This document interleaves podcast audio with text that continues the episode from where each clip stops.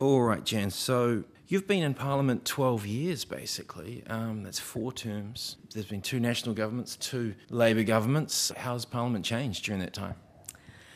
Oof. Um, I think Parliament has changed. I, like on some levels, it's changed um, in really good ways. I think it, that our Parliament is more diverse um, and less of a say it clearly white boys old boys club than when I first came in. When I my first year in Parliament, I I was really shocked at how what it felt like really old fashioned this place was um, to an extent where you know national minister could get everybody in parliament standing up and clapping the miss new zealand contestants and making kind of like kind of lewd joke about having spent time with them in his office and everybody laughing um, i cannot imagine that happening now and that is a good thing In terms of the work you wanted to do when you came to Parliament, how's that gone? I think time will tell. I came in my maiden speech, and I still, I've regularly reflected on that um, as I've stayed in here and now when I'm leaving. Um, I was focused on trying to have a s- sense of our shared responsibility and connection to each other and the environment um, because I, I don't believe individualism and a sense of pretending that we're not part of nature has served us and really wanting to recognize that gender based violence has been an underlying um, shame on us as a country and and a drag on our potential and the potential of all of us um, which is a kind of a soft way of putting it, but and also that there's huge potential and joy in diversity, um, and I feel as if we're we've moved in a positive sense, and I'm really proud to for the small things that I've been able to do as a part of that. Am I secure? in the sense that um, those really hard fought for gains um, will be able to keep progressing? No.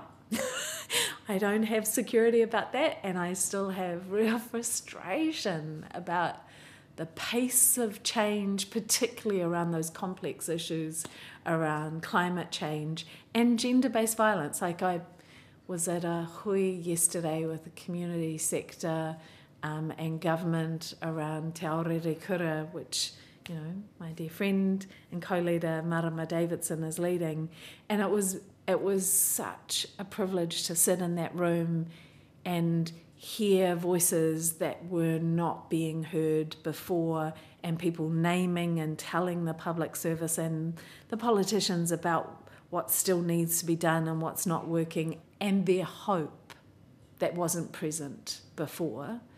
And I have to fight my own sense of impatience and frustration and tendency to focus on what's wrong. And actually give some space for their hope because actually we all need it.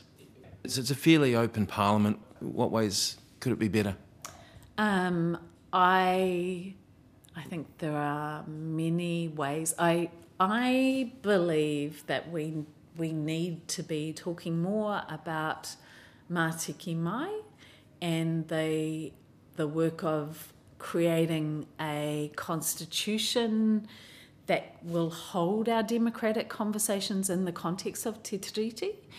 And, and I genuinely believe that we have some challenges at the moment that mean we, we need to be bringing that work forward um, in the conversations we're having in the Standing Orders Committee at the moment, there's an acknowledgement of the challenge of scrutiny on government. Like our Parliament um, has a responsibility to scrutinise government, we also have responsibility to our communities, and there are simply not the resources to do that job properly. And we um, and we also, in the three year parliamentary term, particularly when there's a change of government, the first year is people working out what's actually happening now because we don't have that detail outside of government and the public service getting to understand actually what is the new agenda and ways of working and then you've got one year and then you've got an election year. Like, that does not produce a situation of being able to deliver significant change properly.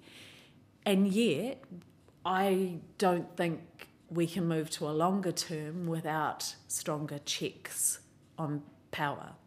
I think that would be a dangerous thing. And politicians generally publicly seem unwilling to have conversations about these things because they seem to be interpreted as being self interested, mm-hmm. and nobody wants to be seen to do that. And that's a demonstration of a fundamental disconnect with our communities, which is also a symptom of where we're at at the moment, right? Yes. So somebody has to start talking about it and I don't think our existing politicians, clearly, we haven't been doing it. You've been a whip, uh, sorry, a musterer, on top of everything else you do. Has that been a busy time? Yes, it has been busy. Um, like I, for somebody who's got probably shouldn't say it, but kind of strong anarchist tendencies, is quite critical of Parliament. I've I've become really, as you can tell from this, really engaged in the conversation about, okay, this is the this is the model that we have, and this is the best that we've got, and I'm not supportive of, um, you know, and and I think by the growing kind of divisions and the lack of um, opportunities for people in our communities to come together and really resolve complex issues, I think it points to the importance of having the conversation about how do we improve this place. And um, getting to do that as a muster, it, it, it's been a surprise to me of how invested I've become in that conversation. Um, and and also the work of trying to support my colleagues in this place where we're not resourced. There's been definite improvements around that of support for MPs, but I still think um, it's pretty inadequate and um, it's very different to other workplaces I've worked in, right? Where you're part of a team, and we're part of a team within our party units, but it's also a competitive team, and um, and that in a high risk, um, high exposure environment, which is different to other places, which um, is I think really hard. Yeah your portfolios, what do you are there any highlights that you have from you know the the issues that you've prosecuted, the stuff that you've spoken on? There are, but for somebody who's always frustrated that we're not going fast enough, like I, I am really proud of that I got to be part of the community's work to be able to introduce domestic violence leave, um, and that there have been other states um, and countries that have picked that up because of the collective work that we did. And I also think of the kind of the debate that we were having around welfare, and while it hasn't got to the place where I want it to get, around um, welfare, that is not the leaning in on the stigma um, that there was when I first came into Parliament. And again, like I'm really grateful to have been able to, at least for a period of time, be that conduit into this place for people with those experiences of the violence of our welfare system um, and those the people supporting them and wanting something better. And while I'm so conscious of all of the work to do on it. I am really proud of having that the Te Puna Aonui, which is the cross government work around ending family violence and sexual violence, um, that that is a new way, that is a recognition that we cannot arrest our way out of this, that actually income support and housing and the underlying kind of structural violence has to be part of our solution, and that all too often, what survivors, as well as people who have used violence and want to change, tell us is that what gets in the way of their safety and their healing is all too often the government systems that put up barriers to them. And we have not resolved that. but we have, I kind of think of it as the framework of a train that if we keep building on it will get us to that place where we look back on where we are at now and are able to, kids reading that in the history books will go, I can't believe that as a country we had that problem like that. But I'm also very conscious of all of the levels of things that need to stay in place and keep being built on that could be lost. You know, yeah. How about the chamber? you've mentioned before you don't necessarily like the adversarial nature of, of what goes on in there. Yeah, I mean, oh. I, I mean, I uh, to be honest, that's one of the things um, I've appreciated about being in the Green Party is that um, when I speak on a bill, I'm speaking on a bill because it's um, part of my portfolio and the work that I'm doing. And so I'm able, in most cases, to connect that to a broader picture and something that I've spent time thinking about. I'm never given talking points from anybody in this place about what I need to say to kind of progress our political messaging. And that may be a weakness for the Greens. but but oh my God, am I so grateful for that? Because I cannot imagine how that is for these really intelligent people who care about issues, who have got these amazing work histories, to have to stand up and like just spiel out talking points that they've been given by other people to fill a space. It's dire. I believe in, in focusing on the issue, not the person. Um, and I do not, and I'm quite, um, like that's quite clear cut for me. I, you I haven't veered from that. Um, to be honest, there's I have one time of remembering hearing myself yelling out, "You ass." That's fine. I mean, it's that's between actually, friends. That's not consistent with my values. And before I came into Parliament, I brought a team of um, peer mediators from Wellington High into Parliament to audit it on their school code of conduct.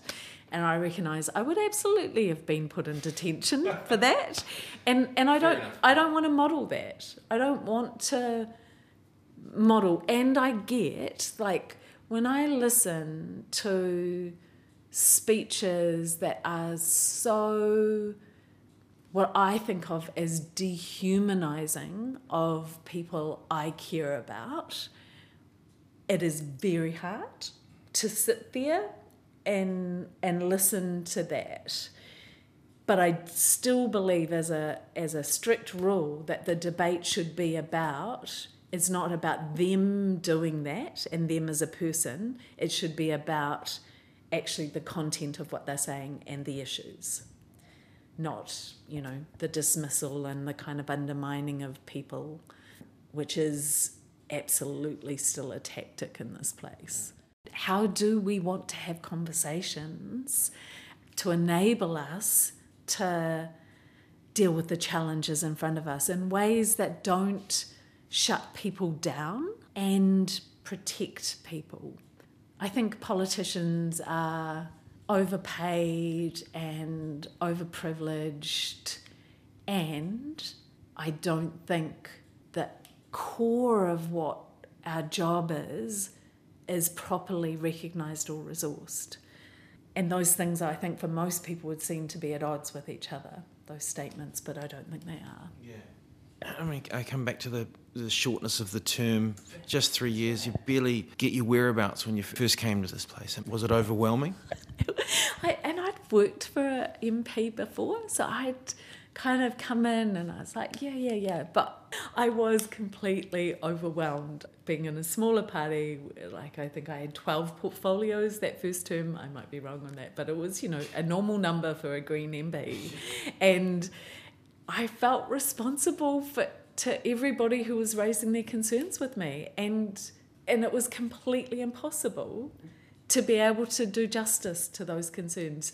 Like, and in this place, you have to be strategic, and we say that and we acknowledge that. And what that means is that really bloody important issues, and including at times, you know, issues that are fundamental to people's well being, are not picked up. There is no resource to be able to respond to all of those issues across 12 or even this term i think of nine portfolios you just you can't right one person cannot do that No. but letting people down like that it, it sucks yeah Indeed, you've taken on a lot. You ended up being detained in Sri Lanka. What was that like? so that was a situation where um, we were only a few years on from um, the the Sri Lankan government having um, herded Tamil people into what were supposed to be safe zones and bombed and um, murdered thousands of people. We were a few years on from that with the same people in political leadership, and those people were hosting a Commonwealth Heads of Government meeting talking about human rights, telling us that all the issues were resolved, um, and knowing through from Tamil people that they did not have the ability to raise their voices safely, that people were still being disappeared. I saw the bullet holes in the wall of the newspaper in the Tamil area. Um, and so we have a privilege here, right? And um, being able to be a voice for people who are unable to raise their voice, I think, is um, is an important role that we get to play. Um, You like being amongst the community. That's where your work is done. But the community is where you really felt or feel comfortable.